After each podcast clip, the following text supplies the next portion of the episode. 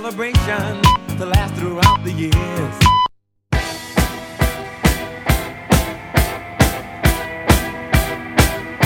xa podes guardar na axenda do teu móvil o teléfono directo de Quack FM. Anota 881 01 2232 881 01 2232 Dame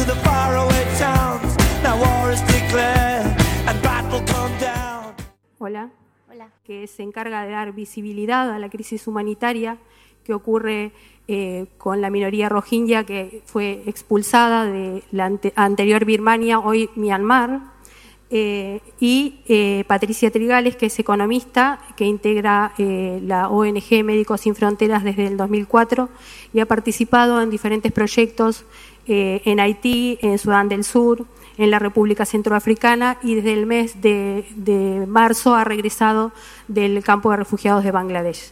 Eh, sin más, eh, los dejo con, con el visionado del, del, del vídeo este, y después sí queremos que hagan preguntas y que esto sea dinámico. Muchas gracias.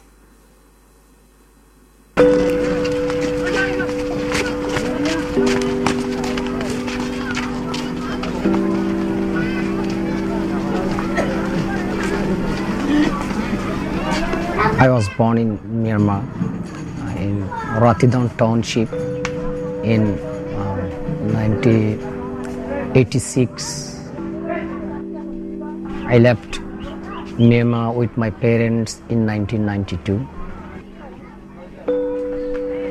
Our main thing is we want the we want to be the citizens of that country.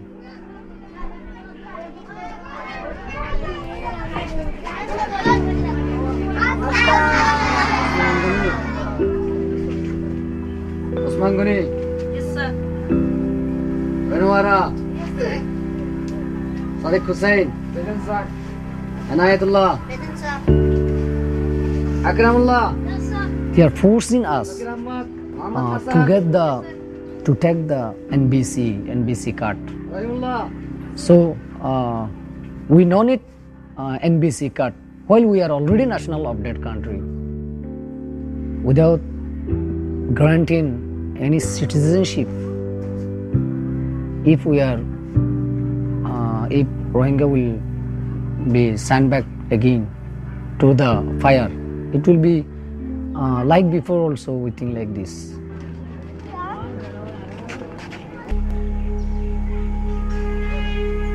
আপনার ধর্মীয় দৃষ্টিকোণের কথা বাতিয়ে দিলাম একজন মানুষ হিসেবে এটা পৃথিবীর কোনো জায়গাতে কারও কাছে কিন্তু গ্রহণযোগ্যতা পাওয়ার কথা না মিয়ানমারে যেটা হচ্ছে, ধর্মের সাথে তো যায় না, এটা কোনোদিন বিবেকের সাথে একজন মানুষ হিসেবে কিন্তু এটাকে গ্রহণ করতে পারে না, মেনে নিতে পারে না।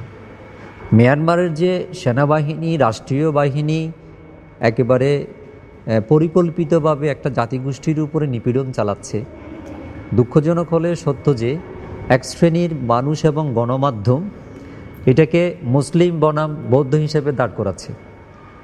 মানে প্রচারণাটা এমন হচ্ছে যে মিয়ানমারে বৌদ্ধরা মুসলমানদের নির্যাতন করছে।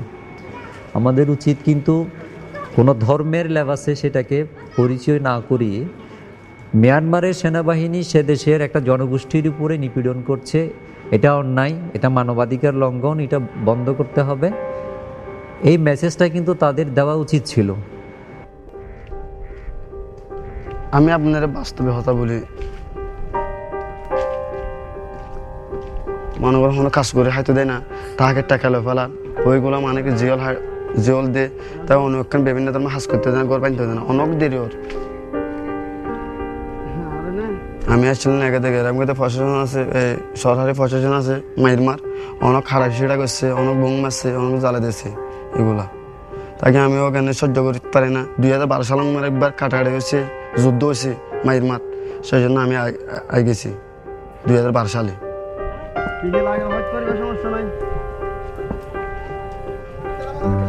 মহারাজ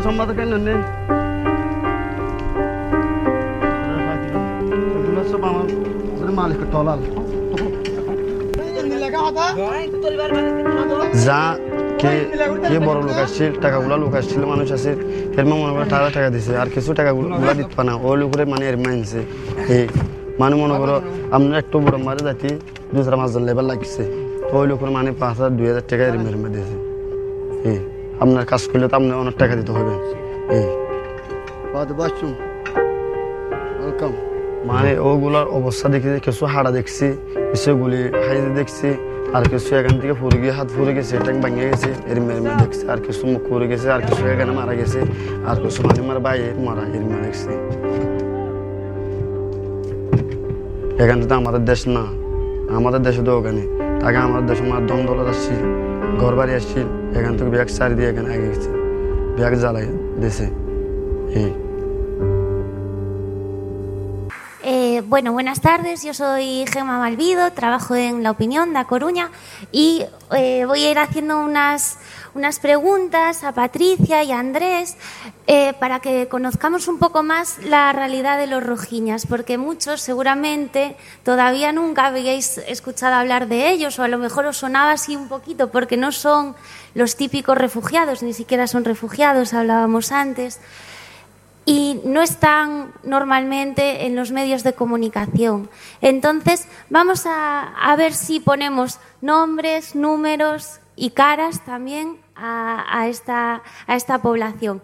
Empezamos un poco, bueno, con, con este vídeo, eh, ya vemos un poco cómo es su realidad, pero quería preguntaros eh, cómo están ahora, a día de hoy, los rojiñas, eh, cuál es su situación actualmente, dónde viven, de dónde escapan, hacia dónde quieren ir. Es muy largo, pero intentaremos hacerlo corto, ¿vale? Bueno, pues eh, muchas gracias por venir a todos. Eh, yo os voy a contar un poquitín lo más deprisa que pueda, porque no hay mucho tiempo, eh, quiénes son, de dónde salen, o sea, de dónde vienen y por qué han tenido que huir. ¿no? Eh, los Rohingya es un grupo étnico minoritario en un país budista, ellos son musulmanes. El país budista es Myanmar, la antigua Birmania, y el principal problema que hay aquí es que nunca se les ha reconocido a esta gente como, como, ciudadanos de Myanmar. Tuvieron una breve época de, de, la historia de Myanmar desde que se hizo independiente, que fueron cuatro o cinco años en los que no había ningún problema étnico en el país, pero en 1962 hubo un golpe de Estado militar que cambió el nombre de varias cosas, entre, entre ellos el nombre del país, de, Birmania pasó a llamarse Myanmar. Este gobierno militar quiso hacer una identidad del país de una manera demasiado drástica. De esta manera, en el 1982 les quitó, hizo una, una ley de ciudadanía en la que integraban unas etnias que, aunque existen más o menos, se las inventaron más bien y de la que quedaron excluidos los rohingya, que desde entonces son apátridas. Entonces, al ser apátridas, son absolutamente discriminados en todo. Si no tienes la ciudadanía, no tienes libertad de movimiento, no puedes acceder a, hospitales eh, como todo el mundo, los niños no pueden ir a las escuelas, no te puedes mover por el país, incluso no te permiten eh, llegar a tus medios de subsistencia, como pues en este caso, eh, donde pescan, donde cultivan el arroz o en los mismos mercados. Entonces, además de estar totalmente discriminados, el ejército rohingya, las autoridades de el ejército rohingya, no, el ejército de Myanmar, las autoridades de Myanmar han buscado cualquier excusa, digamos, para dedicarse a una violencia sistemática y brutal contra esta población. Eh, a partir del 25 de agosto del año pasado, el, gobierno militar, a raíz de unos ataques que hubo con, contra puestos fronterizos de unos grupos armados rohingya que provocaron algunas muertes en el ejército, el ejército entró a mansalva en los, los poblados, disparando indiscriminadamente, haciendo matanzas, haciendo huir a la gente de las casas, separando a hombres y mujeres, llevándose a las mujeres a las casas para apalearlas y violarlas con sus hijos delante, luego quemaban los poblados con la gente que quedaba viva dentro y haciéndoles huir de mala manera. ¿no? Eh, y esto es lo que ha provocado la huida hacia Bangladesh, donde ahora mismo, en, tres meses apenas, se movieron 700.000 personas en el sur de Bangladesh, donde nos lo contará la compañera de Médicos Sin Fronteras.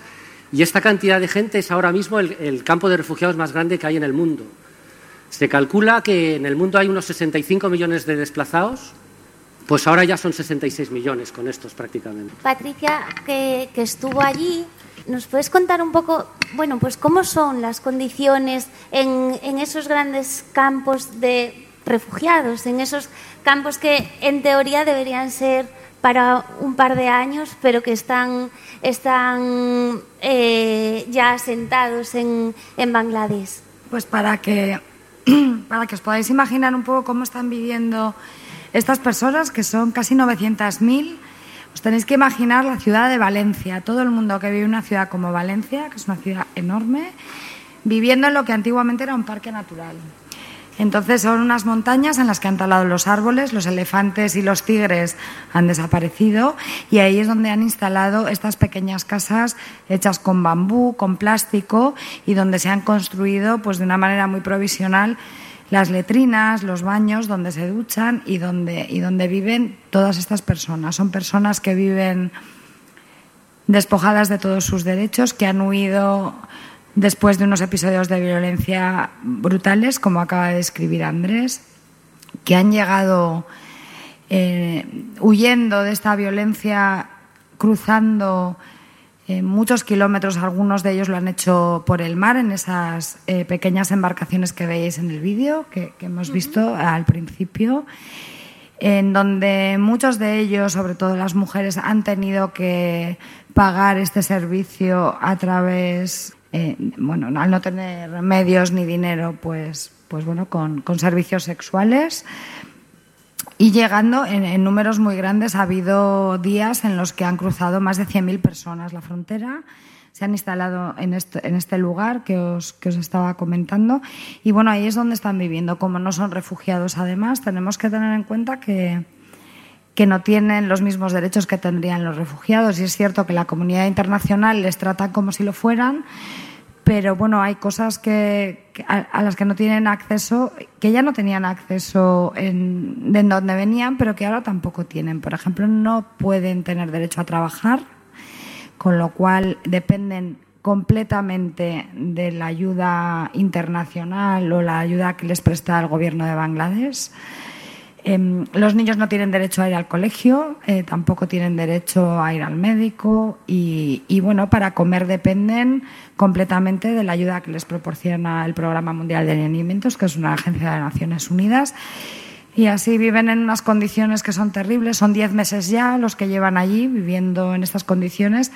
Y, tener en cuenta también que ahora eh, es un momento muy crítico porque llega la época del monzón eh, la zona de Bangladesh donde están asentados, que es una zona que no es muy grande y donde están bastante hacinados viviendo en estas condiciones, se calcula que tienen menos de un metro cuadrado por persona para vivir. ¿eh? Imaginaros un metro cuadrado, pues menos que esto. Pues ahora, encima de todo eso, viene la época de ciclones. Va a empezar a llover, van a empezar unos vientos de, que, que pueden alcanzar 160 kilómetros por hora, con lo cual estas pequeñas tiendecitas que no son como esta en la que estamos, ¿eh? que están hechas con bambú y con plástico, van a salir volando por los aires. Y, bueno, mira, lo podéis ver en las fotografías, ahí lo podéis ver. Es muy, es muy impresionante porque es enorme, hay muchísima gente y bueno, viviendo en unas condiciones muy, muy complicadas que se van a complicar más con las inclemencias del tiempo. Porque no es la primera vez que en un campamento rojiña, por los monzones, eh, se tienen que seguir moviendo. O sea, su, su único camino es eh, seguir, seguir hacia, hacia algún otro país, quedarse en Bangladesh. ¿Qué, qué futuro les espera? Ellos, eh, donde vivían, generalmente vivían en campamentos de desplazados, los Rohingya, porque ya estaban, como he dicho antes, discriminados. Entonces, los campamentos en los que vivían eran, eran más estables que esto. esto. Estos son completamente provisionales, precarios. Entonces, ellos donde vivían había eh, un, poco, un poco de edificaciones más, más, más, estables, digamos, ¿no? mejor hechas, de ladrillo incluso. Entonces ellos estaban acostumbrados a pasar los monzones en su país, que son los mismos que los que hay en Bangladesh, porque es la misma zona, eh, metiéndose en la casa más grande, la, la, casa más importante del pueblo, se metían ahí y, aguantaban porque no se, no se volaba esa casa, pero esto se va a volar, ¿no? Y efectivamente, al tener que huir, se han, se han, se han ido sin ninguna pertenencia y esto lo han construido también con la ayuda humanitaria, porque estos plásticos y estos bambús no los pueden encontrar ellos así en el aire, ¿no? Y bueno, están completamente precarios, no tienen. Ya han huido lo suficiente, ahora el posible retorno a su país eh, es muy peliagudo, es muy difícil de hacer porque el ejército de, Myanmar ha destruido los poblados totalmente. Como he dicho antes, quemaba las casas. Pues no solo las quemaba, sino que arrasaba los pueblos. Y los últimos informes que hay de Amnistía Internacional sobre el terreno, a través de fotos de satélites y testimonios de la gente que, ha podido quedarse donde vivían escondidos, pues lo que se ve es que el ejército de Myanmar está reconstruyendo el, estado de Rakhine, que es donde vivían estos, que es justo la costa del Golfo de Bengala. Pues lo que está reconstruyendo en realidad no son los poblados de los Rohingya, están, eh, haciendo un desarrollo económico muy importante con las inversiones extranjeras de China, por ejemplo, pero ese desarrollo no, está, no son los poblados Rohingya, no es para que ellos vuelvan, es un desarrollo militar, de bases militares, de helipuertos, de carreteras, de minas. Eh, la zona donde vive esta gente es muy rica en titanio y otro mineral, no me acuerdo ahora cuál es. Y entonces eh, los rojiñas si vuelven ahora, que es lo que debería de ser, puesto que tienen que volver a su país en el que no son reconocidos por otro lado, no van a encontrar sus poblados, no tienen dónde meterse. Están construyendo campamentos de, campamentos de concentración, campos de concentración en realidad. O sea, eh, es lo que son. Entonces, no, el futuro no quieren volver, Andrés. ellos no quieren, volver, porque si hablas con ellos, claro. la gente tiene miedo a nivel político y, desde un plano a nivel internacional, ¿no? pues se, habla de estos acuerdos entre los dos países para que estas personas vuelvan a donde han venido, pero cuando tú hablas con ellos y les preguntas, nadie quiere volver, han pasado mucho miedo, están traumatizados, se han quedado sin nada y piensan, ellos piensan cuando les preguntas que el Estado de Myanmar quiere que vuelvan porque quieren matarlos. Porque como han huido y no han conseguido matarlos, quieren que vuelvan para perpetrar estos asesinatos cuando ellos vuelvan. Entonces, bueno, esto es un tema muy delicado que además les pone en una situación muy complicada al hilo de lo que tú preguntabas de cuál es el futuro. El futuro a medio, a corto, medio y largo plazo es muy complicado porque los rohingyas son, podríamos decir, como los son un como el pueblo palestino no tienen en realidad dónde, dónde volver, de dónde han salido, no les quieren allí o les quieren, vaya usted a saber para qué, ellos no quieren volver allí. Y Bangladesh tenemos que tener en cuenta que el país que los ha acogido lo ha hecho, por un lado, porque no le ha quedado más remedio, porque ha empezado a recibir a toda esta gente y hubiera sido evidentemente muy inhumano decirles no, aquí no te quiero, pero por otro lado, porque también tienen esta también son musulmanes mayoritariamente en Bangladesh, ¿no? Y estos son hermanos musulmanes a los que han acogido, pero por otra parte Bangladesh es uno de los países más pobres y más superpoblados del mundo, con lo cual tampoco tienen los recursos ¿eh? para, para asimilar a todas estas personas. Daros cuenta que el gobierno de España ha admitido, no creo que ni 20.000 refugiados desde que empezó la crisis en el Mediterráneo, y ya decimos, o ya se dice desde aquí, que es muchísima gente que quizás es complicado admitir a más gente y hacernos cargo. Si esos son 20.000 en un país como España, eh, imaginaros 900.000 personas que llevan 10 meses viviendo sin, sin nada en, en, uno de los países más pobres del mundo. Pues es muy complicado. Eh, supongo que las condiciones de, de los campamentos, al ser tan precarios, se generarán pues enfermedades, que habrá de todo. Eh, hablábamos antes, antes de sentaros ante vosotros, eh, de, mm, del problema de la difteria, que están volviendo enfermedades pues que, que creíamos extinguidas y olvidadas, pero entre los olvidados ahora. Sí, lo que pasa en una situación en, en la que vives de una manera tan precaria, ¿no? con un tema, con, todo esto que hemos descrito y, que os he contado ya, que la gente vive hacinada en una, en una situación muy vulnerable, hemos empezado a encontrar enfermedades con las que Médicos Sin Fronteras nunca había tenido que enfrentarse. Eh, un brote de difteria todos sabéis, igual habéis oído seguro hablar, igual no sabéis lo que es esta enfermedad, pero todos estamos vacunados ¿no? contra el tétanos y la difteria. Entonces, son enfermedades que, están extintas porque, porque todos nos vacunamos desde hace muchos años y que, bueno, estas personas al no tener acceso a salud del otro lado de la frontera no estaban vacunados y al, al cambiar y empeorar, aún si cabe, ¿no? sus condiciones, las condiciones en las que están viviendo, se ven expuestos a ellas. Entonces, para nosotros ha sido un reto muy grande porque hemos tenido que aprender una vez más a, entender esta enfermedad y a poder tratarla en unas condiciones muy complicadas. ¿no? y, y, bueno, todo esto tiene mucho que ver con una de nuestras grandes batallas, que es el tema de vacunación. Y, bueno, seguimos trabajando un poco para, para, hacer presión y poder llegar a esta cobertura. ¿no? Em, porque ya no hablamos solamente de brotes epidémicos, como puede ser el sarampión, que también está azotando ahora mismo a esta población y, ha fallecido mucha gente por culpa de, la epidemia de sarampión que se ha vivido en estos últimos meses. También está la difteria y luego con el mal tiempo llegará el cólera. Y, bueno, pues una situación muy, muy complicada a nivel de salud. Yo quiero añadir a esto, y es muy importante, el hecho de que no estén vacunados.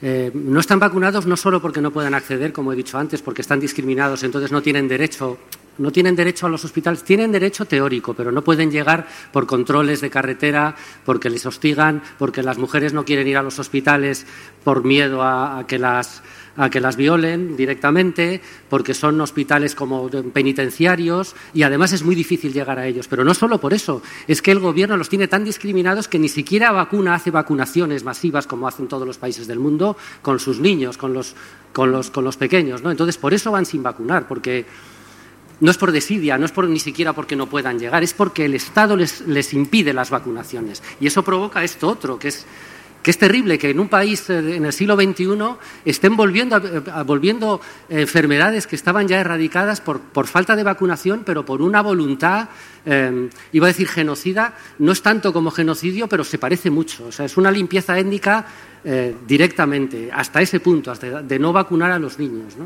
Dependen exclusivamente entonces de la ayuda internacional y de lo que se puede hacer desde, desde los países. ¿Quién les ayuda? ¿Quién ayuda a los rojiñas?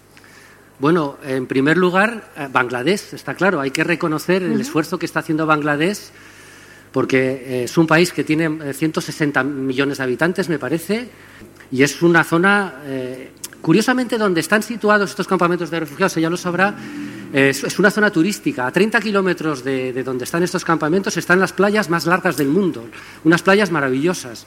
Entonces, Bangladesh, claro, además de estar ayudándoles, está perdiendo ese turismo que hubiera tenido. Por otro lado, además de Bangladesh, están ayudando a la comunidad internacional en lo que puede. Por supuesto, en las Naciones Unidas, eh, ACNUR, la Agencia de Medicamentos, tú me has dicho otro que ahora no recuerdo cuál era.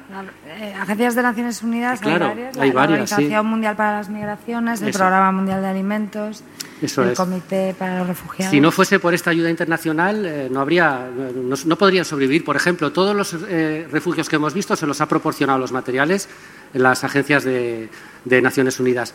Con esto se me ha ido, se me ha ido Pero no solo, Andrés, también hay organizaciones no gubernamentales. Claro, claro. Eh, una muy importante que está trabajando mucho allí se llama BRAC, que es, es la agencia bangladeshi, que se financia con fondos públicos y luego hay muchas organizaciones internacionales como, nosotros, pero, pero también como Save the Children, como como Intermon, Oxfam, como, como bueno, médicos del mundo.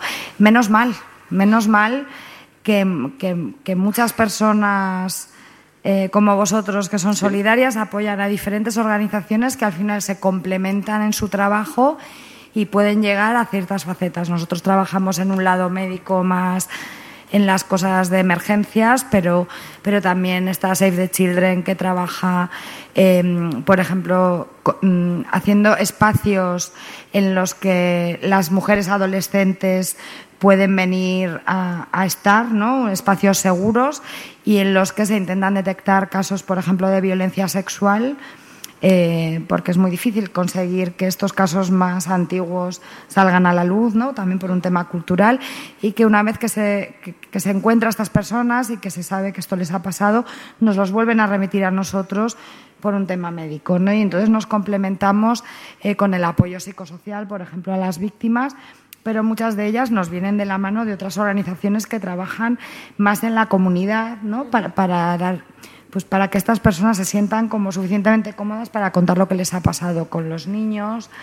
Eh, las escuelas están prohibidas porque ya os digo que no pueden tener por acceso a educación, pero aún así, bueno, pues hay, hay varias organizaciones que hacen como juegos con los niños y áreas seguras también, ¿no? Y, y bueno, a partir de ahí pues intentan trabajar un poco con ellos para que no pierdan todo el hilo ¿no? de la escolarización, porque puede pasar mucho tiempo hasta que puedan volver a ir al colegio. O sea, es un problema que, es, que tiene muchas facetas diferentes y diferentes organizaciones eh, como vosotros, Amnistía, denunciando lo que está pasando, también colaboráis ¿no? a, a hacer llegar a personas como las que estáis aquí esta tarde lo que está pasando y ayudar a la gente que está allí en uno de los momentos más difíciles de sus vidas. Fíjate, para que, que os hagáis una idea, el 90% de la gente que vive en los campamentos de refugiados, he leído yo en un informe de Amnistía Internacional, viven, o sea, se alimentan de la ayuda, de la ayuda humanitaria. Ellos no, no tienen más alimento que el que les proporciona estas organizaciones. El 90% de la gente come de eso. Eh, la vida allí no es fácil. Podemos ver, si queréis, el, un vídeo eh, que nos trajo Patricia. Es de Humaira, es una chica que tú conociste, ¿verdad, Patricia, estando allí? Sí, es una mujer a la que conocí. Me gustaría Pues si compartirlo con Vale. vosotros. Bueno, en este vídeo podemos, podemos ponerle también caras y nombres a, a la población rojiña y ver también ¿Cómo, cómo es su vida en, en, un, en unas situaciones eh, que ninguno pensaríamos que, que nos tendríamos que enfrentar?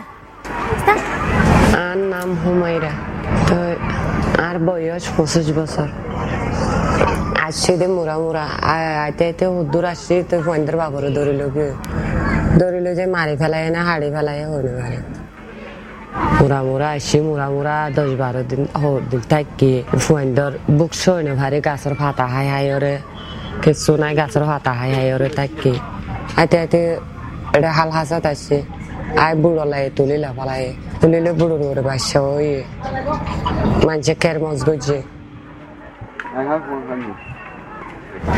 দিলে মাসে মাঝে একবার মা বাবা তিনজনের রাশন দেয় কষ্ট পাই, গো বিষর ইন্দিছিল মারি না পারে বেতার গো ইন্দিছিল মারি না পারে ঠান্ডা লাগি গিয়ে গো জ্বর হাঁস আর সারাই না পারে এড়ে আসছি ফুয়ার গিয়া ফুয়াইয়ে দড়ি দড়ি লো যা ফুয়াইয়ে পানি আনি দের ফুয়াইয়ে কেরমজ গরের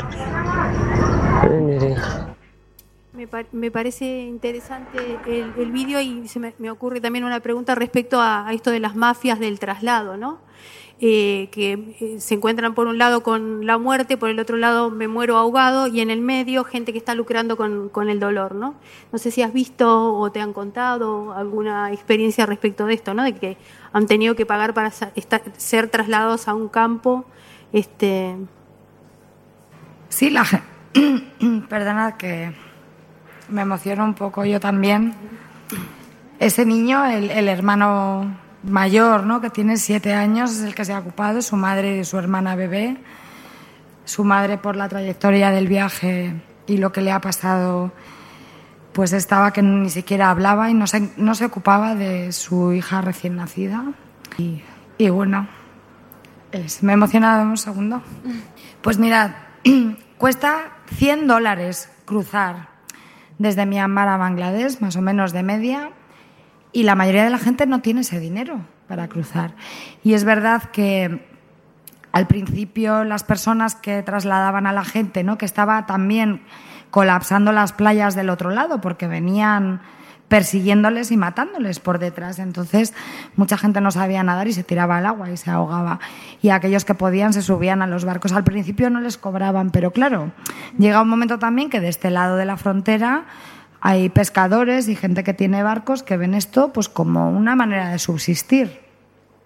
No lo veo tanto como una mafia como pueda ocurrir en Libia, por ejemplo, cuando se, eh, se- se vende ese viaje para los refugiados para llegar a Europa, o por lo menos en estos pocos meses no hemos visto, eh, hablando con, con las personas que han llegado, que haya algo organizado, ¿no? Como, pero sí que es verdad que les cobran y es verdad también que cuando, que es en muchos casos, no se tienen los medios y los supervivientes son muchos mujeres y niños y niñas, ¿eh? niñas menores de edad, les piden a cambio eh, sexo, sí, así.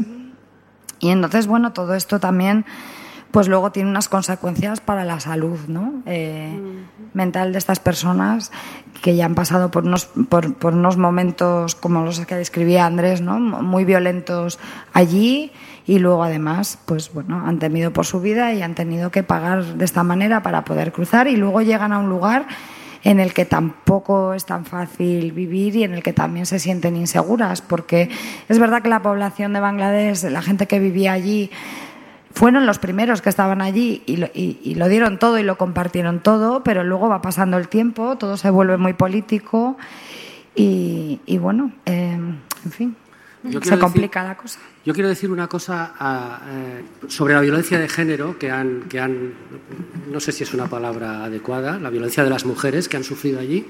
Es una cifra que es espeluznante y es que no sé si ahora ya está pasando un poco el momento, ¿no? pero nueve meses después de, los de, los, de lo que provocó la huida, o sea, a partir de, del 25 de agosto, septiembre y tal, eh, desde entonces han llegado 40.000 eh, mujeres a los campamentos de Bangladesh embarazadas.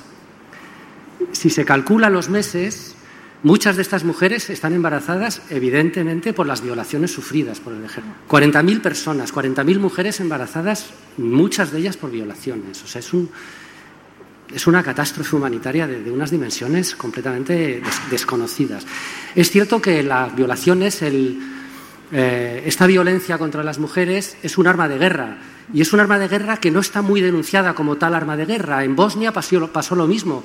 Yo creo que todos hemos visto alguna película, bueno, todos no sé si, pero ha habido una, la misma Isabel Coiset hizo una película sobre, sobre esta misma violencia, violencia de guerra que consiste en aterrorizar a la gente, violar a las mujeres, pues eso, como, como, como, objeto de aterrorizar a la, población. Eh, antes de daros paso a los que queráis preguntar, a mí también me gustaría que, nos dijeseis, bueno, mm, cómo pueden ayudar los medios de comunicación o si es importante que los medios de comunicación se hagan, se hagan eco de, la vida de los rojiñas, como, como se hacen de otras catástrofes, bueno, pues para poder eh, solucionar o ayudar a que, a que su crisis sea un poco más llevadera o se solucione. Bueno, es evidente que el, papel de los medios de comunicación es, absolutamente imprescindible. O sea, si la gente no sabe lo que está pasando, no pasa. O sea, aquí en el mundo somos, eh, dependemos de la información. Entonces, los medios de comunicación en España han hablado poco, han hablado de esto porque el país mismo ha publicado cosas, el mundo se han publicado cosas, pero no demasiado. En el resto del mundo sí que ha tenido más, más eco, entre otras cosas porque eh, se calcula que hay unos 3 millones más o menos de rohingya en el mundo, porque si antes vivían en, Bangladesh, en, Birmania, en Myanmar, ahora en Bangladesh vive un millón, siguen quedando dos millones. Pues esos dos millones están repartidos ya por todo el mundo. Hay 400.000 en Malasia, hay, eh, no me acuerdo de las cifras, pero sé que por la zona de allí hay más, más gente, pero luego también hay en Estados Unidos, hay en Reino Unido, y entonces eh, esta gente que está desplazada en, Arabia Saudí hay muchos, de hecho, en Arabia Saudí hay muchos. Entonces, lo que quiero decir con esto es que en los países donde hay rojiña desplazados, bueno, desplazados, refugiados, eh, expulsados de su país, sí que hay más eco en los medios de comunicación.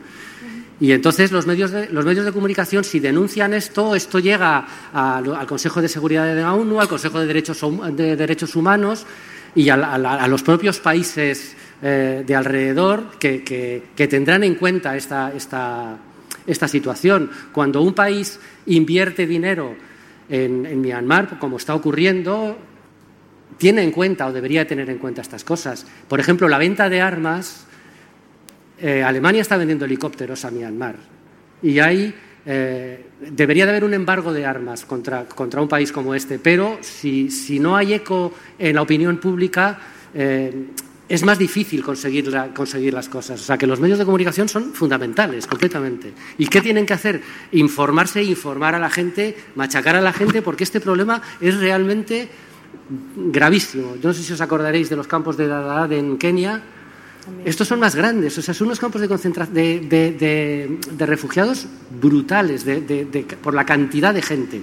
Un millón de personas. Es que los medios de comunicación tienen mucho que decir. Sí, yo, yo estoy de acuerdo y, y creo que además eh, los medios de comunicación tienen el rol de acercar, de acercar lo que pasa a, a otras personas que vivimos de este lado del mundo, como lo llamo yo, ¿no? Y, y- y, bueno, eh, no- ayudan a sensibilizar, comparten el problema y eso sí que ejerce una presión a nivel político porque organizaciones humanitarias como Médicos Sin Fronteras o otras organizaciones no- nosotros no podemos resolver el problema. Nosotros podemos poner tiritas, podemos ayudar puntualmente a estas personas o a algunas de estas personas que quieren eh, que les ayudemos, ¿no? que, que buscan nuestra ayuda, pero no podemos eh, solucionar el problema de raíz, ¿no? De- ¿Dónde está el problema? Y, y el problema todavía sigue existiendo, ¿eh? porque a día de hoy todavía siguen llegando alrededor de unos 100 rohingyas a Bangladesh, que siguen, que siguen moviéndose porque la violencia del otro lado de la frontera no ha terminado. Y tenemos que tener en cuenta también que Myanmar niega, y ha nega- ha negado y continúa negando sistemáticamente el acceso a organizaciones humanitarias independientes al estado de Rakhine. Y entonces eso significa que los rohingyas que están atrapados del otro lado, que no sabemos cuántos son, tampoco tienen acceso ni ayuda humanitaria, ni asistencia médica. Y, y esto es una cosa de la que tampoco se habla, porque es verdad, Andrés, que se habla, no mucho, pero algo se ha hablado, sobre, sobre todo en ciertos momentos, en momentos ¿no? de las personas que han cruzado a Bangladesh, pero tampoco se habla de las personas que siguen del otro lado de la frontera y, y que no podemos saber qué es lo que les está pasando. Decías tú, Andrés, que se saben cosas ¿no? o se presienten por las imágenes vía satélite que tenemos de lo que está pasando del otro lado, pero nadie ha podido ir a ver lo que pasa. Algunos periodistas que han intentado dar testimonio sobre lo que está pasando allí han sido detenidos, han sido expulsados del país, algunos han desaparecido. Bueno, es una situación muy grave, no es la única, hay muchas situaciones muy complicadas en este mundo en el que vivimos a día de hoy, pero bueno, esta es una de ellas y por supuesto, ojalá que los medios estuvieran más involucrados y que y que pudieran pasar ese testigo a la sociedad civil, que es la que de verdad tiene el poder para cambiar las cosas. No, quería decir también que es difícil para la comunidad internacional porque se encuentra atada de manos, porque Myanmar no firma acuerdos de carácter internacional para no tener que respetar los derechos humanos y no verse vigilado, de modo que no hay una vigilancia internacional que pueda de algún modo controlar los abusos que está haciendo el Estado contra los derechos humanos. De modo que, así como estamos atados las ONGs, como está los- los- el resto de los estados y la comuni- comunidad internacional, le pasa lo mismo.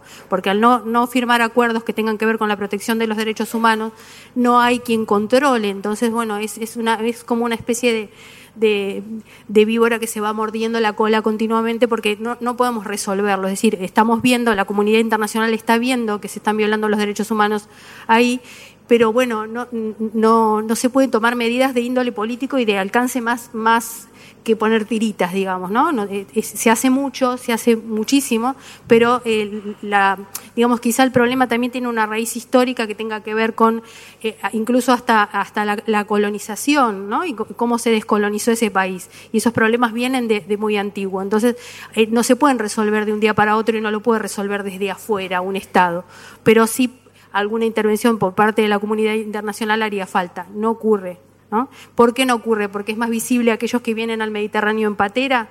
Entonces, habría que preguntarse esas cuestiones. No, no busco respuesta ahora, son preguntas retóricas, pero no. ¿Qué pasa con la comunidad internacional? ¿Qué cosa podríamos hacer cada uno? ¿Qué tiene que hacer los medios de comunicación? Nada, sensibilizar, informarnos. Y esto, esta charla de hoy tiene que ver con esto, ¿no? Con que cada uno de nosotros sepa que está ocurriendo esto. Eh, si quieren le ponemos el nombre de genocidio, que para mí lo es, o el, nombre de, de matanza, pero es algo eh, extremadamente triste y, no hace falta nada más que cambiar la mirada. Eh, Salir un poquito de, de la comodidad del sofá y del mando a distancia y enterarnos que hay gente que está muriendo, niños que están muriendo ahogados. eh, y bueno, ahogados en el mejor de los casos, en algunos casos le, cortan la cabeza a machetazos, ¿no? Entonces, este, eh, bueno, perdón, si no me extiendo. Eh, ¿Quieren hacer preguntas?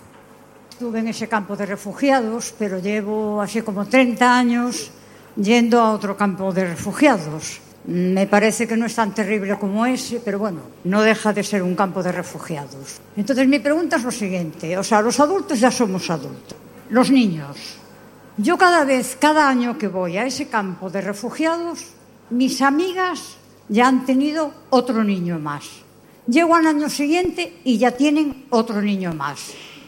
Y llego al año siguiente y tienen otro niño más.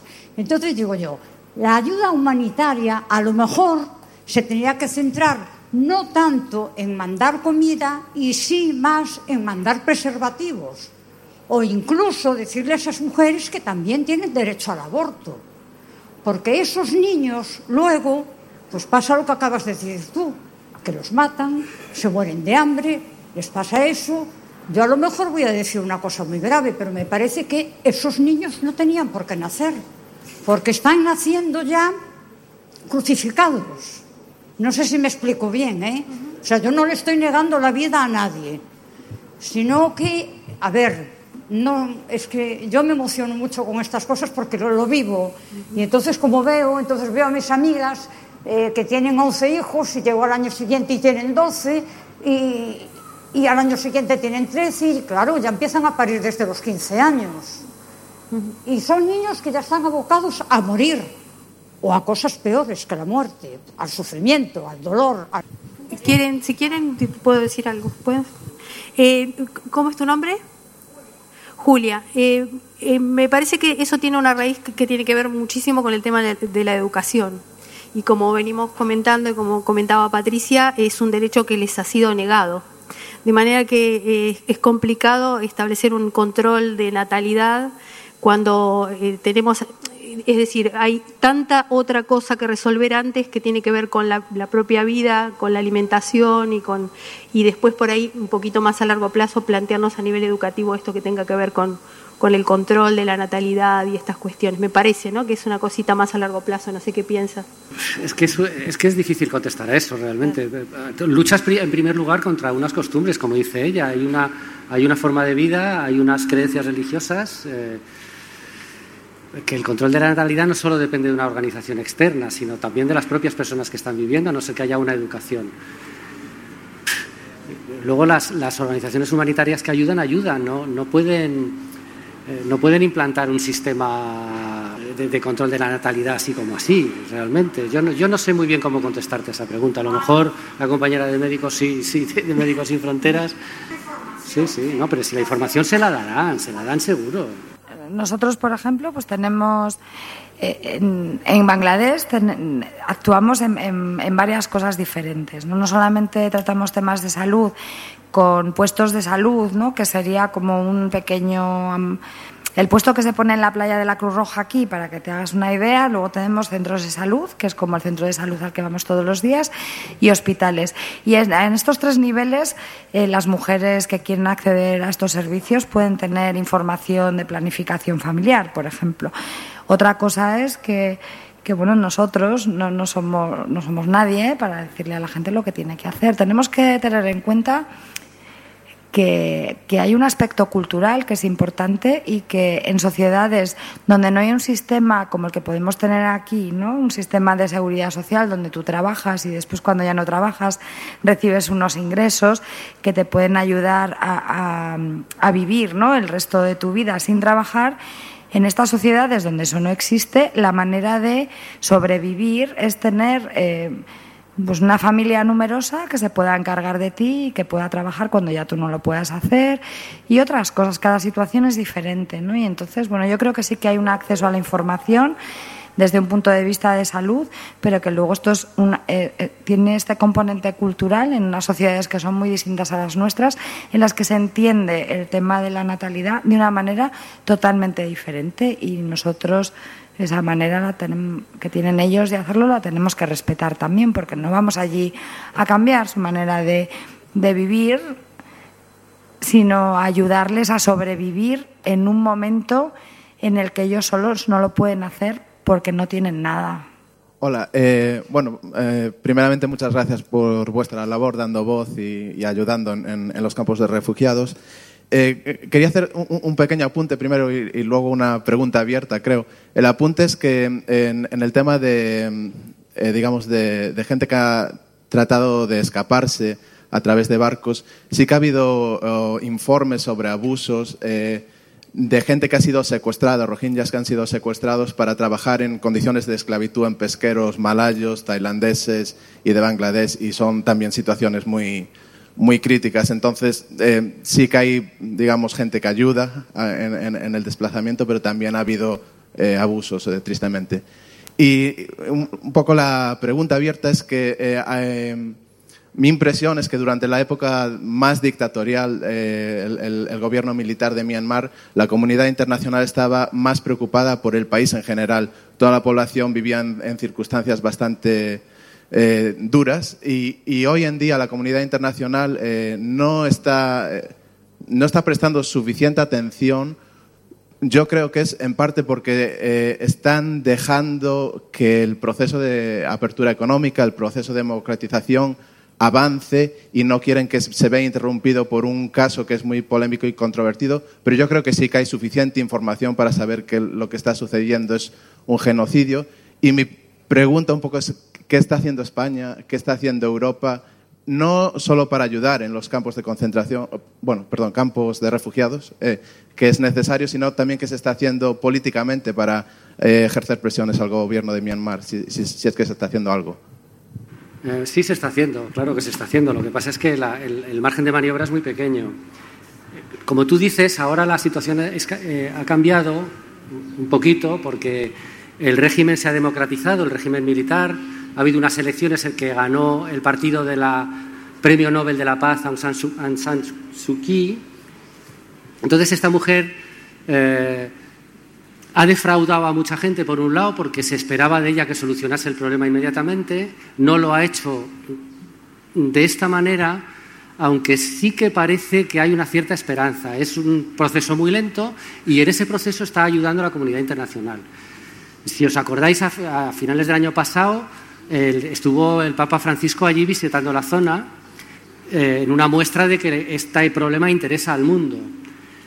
Eh, España forma parte de la Unión Europea y la Unión Europea eh, está influyendo allí, quizá por intereses, no lo voy a negar, pero la Unión Europea ha tenido grandes inversiones allí y sigue teniéndolas. Entonces, el problema este de los Rohingya está supeditado desde un punto de vista mm, moral, digamos, a que las inversiones extranjeras de la Unión Europea o de China o de quien sea, no eh, perpetúen este sistema de, limpieza étnica. Es decir, eh, hay acuerdos en los que se debería de respetar esto. O sea, que tú inviertes, pero si esa inversión no supone estar aceptando y perpetuándolo, como digo, las violaciones de los derechos humanos. Y no solo Europa, están los países del ASEAN, que es un, supongo conoceréis, es un eh, es una comunidad tipo Unión Europea de los países del sudeste asiático que también tienen intereses también económicos en la zona, pero también de derechos humanos. Eh, el problema que decía ella de la Corte Penal Internacional de que Myanmar no ha, no ha suscrito el Estatuto de Roma, Bangladesh sí que lo ha hecho. Entonces la, comunidad internacional también puede eh, intervenir por ahí para presionar. O sea, la comunidad internacional está haciendo y sí puede hacer. Lo que pasa es eso, que el margen de maniobra es muy pequeño. Es un país, digamos que tiene, no sé cómo decirlo, es un, eh, tiene su propia ley, su propia manera de funcionar y es muy difícil intervenir en un país eh, desde otro. Bueno, yo, a mí me gustaría decir dos cosas. Una cosa que contradice un poco lo que ha dicho Andrés, porque tengo una opinión diferente, y luego os quiero contar una anécdota a título personal.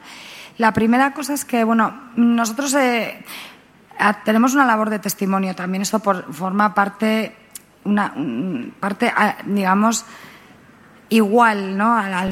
es igual de importante para nosotros la, labor asistencial que, la, que esta parte de testimonio. Y, trabajando en, uno de los puntos de entrada de refugiados más al sur eh, de Cox's Bazar, en Bangladesh, donde estaba llegando la gente, entrevistamos a un montón de personas. Y con los testimonios de 80.000 personas elaboramos un informe que ponía de manifiesto lo que tú estás diciendo, ¿no? Son datos fehacientes de que se ha cometido un genocidio. Mi gran pregunta aquí, es una pregunta abierta, es ¿por qué Naciones Unidas no declara un genocidio y habla de una limpieza étnica? La respuesta es porque si lo declara así, tiene que tomar cartas en el asunto. Y entonces, ¿por qué no quieren llamarlo así y no quieren tomar cartas en el asunto? Yo no lo sé, se lo tendríamos que preguntar a ellos. Y la anécdota que os quería contar eh, tiene que ver, la voy a contar a título personal, como Patricia y ciudadana española. Eh, yo, yo perdí mi pasaporte en Bangladesh. Y entonces tuve que ir a la embajada a que me hicieran un salvoconducto para volver, poder volver a casa. Y tuve la suerte de poder hablar con el embajador de España en Bangladesh, que fue muy amable y me invitó a tomar un té. Y me preguntó que qué tal estaban los rohingyas, porque él vive en la capital, en Dhaka. Eh, cogiendo un avión en una hora y cuarto podría haber ido a Cox's Bazar a visitarlos y no había ido nunca a ver este campo de refugiados a mí me parece que eso no es tener, no sé, ningún interés en lo que está pasando allí, sinceramente. Bueno, como nos, estamos pasando un poco de tiempo, eh, nos despedimos. Sí, bueno, pues muchas gracias por haber venido y muy amables. Muchas gracias.